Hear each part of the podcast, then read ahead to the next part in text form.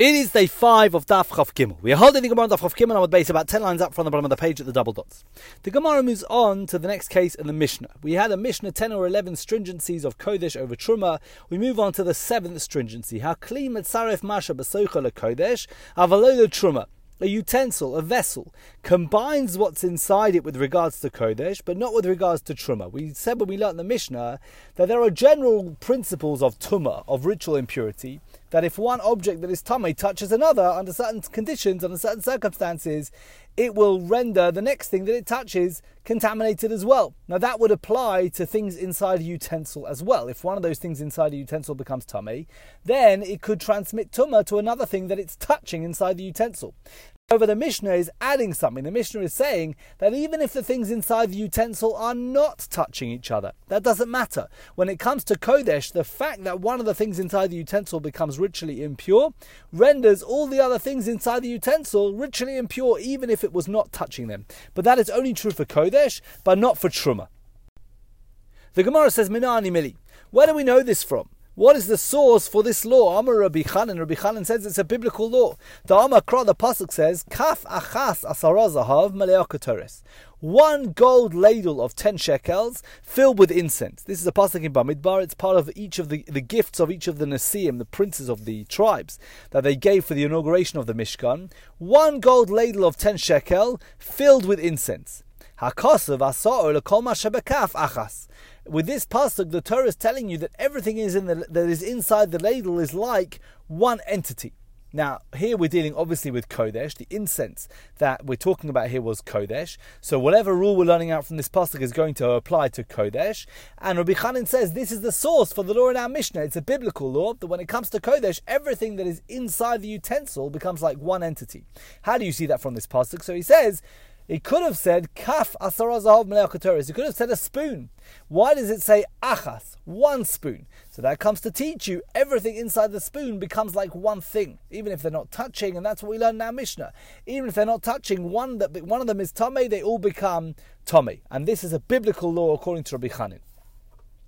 Masiv Rav, Rav Kahana. Rav Kahana challenged this contention that this is a biblical law from the following Mishnah. This is a Mishnah in Adius. Now we're missing the first part of the Mishnah. Rashi actually quotes the first part of the Mishnah. Rashi says, Reisha Katani, the first part of the Mishnah says, Heyed Rabbi Shimon. The Rabbi Shimon testified, Al Efer Chatos, on the ashes of the Parah Adumah, which is Kodesh obviously, Shenoga Tome B'miksaso, that if a person whose Tome touches part of the ashes, Pasal Kulu, they all become Pasal. They all become tame, they all become ritually impure and disqualified for use. So on that statement, Hosif Rabbi Akiva, back in the Gemara, the Gemara says Rabbi Akiva added.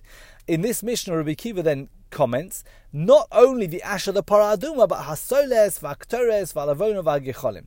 The fine flour of Kodesh, the incense, the frankincense, and the coals. So, what are all these cases? So, the incense is the katoris that was offered twice daily on the inner altar. The frankincense is the lavona that accompanied certain mincha offerings, and the coals are those that are taken from the outer altar for the burning of the incense. So all of these things, if a tvul yom, in other words, someone who is going through his purification process, but he's been to the mikveh, but he hasn't yet waited till nightfall, so he's still ritually impure, if he touches part of one of these things, he's rendered the entire thing ritually impure. So if a tvul yom touches one edge of a heap of fine flour or incense granules or frankincense granules or the coals, he's contaminated the entire thing. Now, what is the basis for this law? Again, it's the, the law is that the utensil containing them combines them into one entity with regards to ritual impurity. So, why is this a question on Rabbi Chanin? The Gemara says this testimony of Rabbi Akiva about the flour, the incense, that they're all considered one entity, must be only a rabbinic decree. It's only talking about disqualifying them, the items becoming tummy on a rabbinic level. How do you know that? Mimai, the Gemara says, how do you know that? Midiktoni Reisha from the fact that Rabbi Shimon, in the first part of the Mishnah that we quoted a moment ago from Rashi, what does he say? Hey, Rabbi Shimon ben Beseira, Rabbi Shimon ben Beseira testified, Al Efer Chatos, with regards the chatas ashes of the parah adumah, shenaga hatame if a tummy person touched part of it, shetime es kuloi, he has rendered the entire thing tummy. Now, this testimony of Rabbi Shimon ben Beseira, that all the pieces of the chatas ash inside a utensil are considered one, that for sure is only a rabbinic decree. How do you know that? So the Gemara says the pasuk that could serve as a source for this, if it was a biblical law, is the pasuk Rabbi Chanin quoted.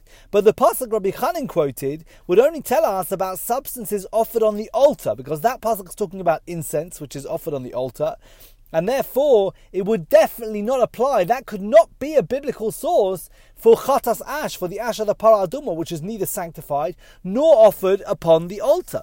And therefore, Rabbi Shimon at the beginning of this Mishnah, who talks about the chatas ash, that if one part becomes tummy, the whole thing becomes tummy, the utensil combines them, that must be a rabbinic law. Because Rabbi Chanin's pasuk definitely cannot cover the chatas ash. Uktani hoisif Rabbi Akiva. And then Rabbi Akiva comes and adds other cases to that, and his additions must also therefore be rabbinic. Because if Rabbi Shimon's talking about a rabbinic law, then Rabbi, when Rabbi Akiva adds, he must also be talking about rabbinic law even if he's talking about things that are sanctified or offered on the altar, because the way he describes his laws is he adds hosts. If Rabbi Akiva, he's coming to add on Rabbi Shimon ben Beseira's laws. If Rabbi Shimon ben Beseira is talking about a rabbinic law, so too must Rabbi Akiva. So the Gemara finishes its question. It says, "How can you suggest Rabbi Chanin is a biblical source for this law when this Mishnah indicates that Rabbi Shimon ben Beseira and Rabbi Akiva, who's just adding to Rabbi Shimon ben Beseira, they seem to indicate it's only a rabbinic law." So the Gemara suggests an answer to this question. The Gemara says, Amar Reish Lakish Mishum Bar Kappara. Reish Lakish said in the name of Bar Kappara, Lo nitzracha el mincha. That really, maybe Rabbi Kiva holds it is a biblical law. It is a biblical law in certain circumstances where we're dealing with something that's offered on the altar. But even substances that are not covered by the biblical law, even circumstances not covered by the biblical law, may also be covered by a rabbinic law. And therefore, Rabbi Kiva is not disagreeing with Rabbi Chanin. He's just saying, look, there is a biblical source for this law, but in certain circumstances where the biblical law doesn't apply, there's also a rabbinic law. What circumstance is that? So one of the examples Rabbi Kiva gave, he talked about the mincha, the fine flour remainders of a mincha offering. So there, the biblical rule wouldn't apply. The biblical rule that a utensil combines everything in it would not apply. Why is that the case? The arise the tzorich lekli lekli hakli mitzarfo. She'ein tzorich lekli ein kli mitzarfo. Maybe Rabbi Kiva holds that biblically only something that requires a utensil does the vessel combine what's inside it to one entity. Something like the Ketores. The Ketores requires a ladle. Why does it require a ladle? Because the ladle needs to consecrate it before it's offered on the altar. So it needs to be put in a utensil before it's offered. So, because it needs to be put in a utensil, therefore the biblical law is that when you put it in a utensil, the utensil, which is required as part of its service, combines the items inside it. But when it comes to things that do not require a utensil, like the fine flour remainders of a mincha, even though they originally required sanctification on the utensil, they no longer have that original sanctity, as they're no longer fit to be put on the altar, and therefore the utensil no longer combines them on a biblical level. They're not required to be in a utensil, and therefore maybe Rabbi Kiva holds that such an item, which is not required to be in a utensil, the biblical law that a utensil combines them does not cover such substances. And therefore Rabbi Kiva comes and adds there is a rabbinic law similar to the biblical law, that even where the biblical law doesn't apply, there is still a rabbinic law that would cover things like this flour of the mincha, that the utensil will combine the components, the items inside it. So the Gemara asks, Tinach Soles, I understand that would be appropriate for the fine flour offering, which doesn't require a utensil. So I understand that Rabbi Kiva would need to add that that is covered by a rabbinic law. But Ketorah Sulavonu Ma'ikalamema, Rabbi Kiva, when he, when he added to Rabbi Shimon ben Beseira, he didn't just add the case of the soles, the flour of the mincha offering, he added other cases as well. He mentioned the incense and the frankincense. Those things do require a utensil. So are they not covered by the biblical law? So again, the Gemara says your answer isn't a good enough answer. It only covers one part of Rabbi Kiva's statement. Rabbi Kiva mentioned two other items, and those two other items do require a utensil. So it should follow that they should be covered by a biblical law if there is such a biblical law. And the fact that Rabbi Akiva mentions them as in the context of what he is adding to the rabbinic law of Rabbi Shimon seems to imply that he holds the law is rabbinic and not biblical. So the Gemara repeats its question. Doesn't this imply that Rabbi Akiva holds it to rabbinic law and not a biblical law? So Amr Rav Nachman, Amr Rabbi Baravura Rav Nachman said the name of Rabbi bar Avuha, Kagon Shetzvaron al Gabe Tavla. Rabbi Kiva is talking about a case where the biblical law would not apply. What is that case? Where a person piled them, the incense or the frankincense, on a leather spread. The Araisa yeshlo toich metzaref, eno toich eno metzaref. On a biblical level, only utensil that has an interior can combine its kodesh contents into one entity.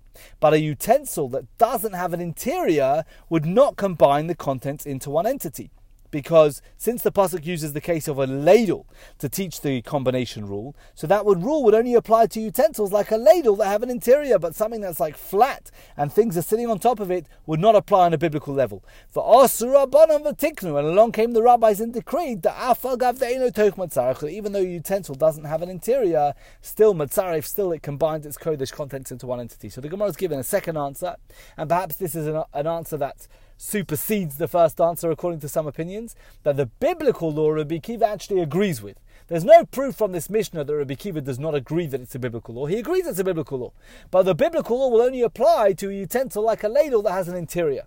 Rabbi Kiva comes to add to Rabbi Shimon ben Beseira that even where the biblical law does not apply, for example, where we're dealing with like a flat utensil, one that doesn't have an interior, where the biblical law would not apply, Rabbi Kiva says there's still a rabbinic law that these, this utensil that doesn't have an interior can still combine the contents, that if one of them becomes Tameh, they all become Tameh. We're going to hold there for today and hold there for the week. I wish you all a very good Shabbos. Shabbat Shalom to you all.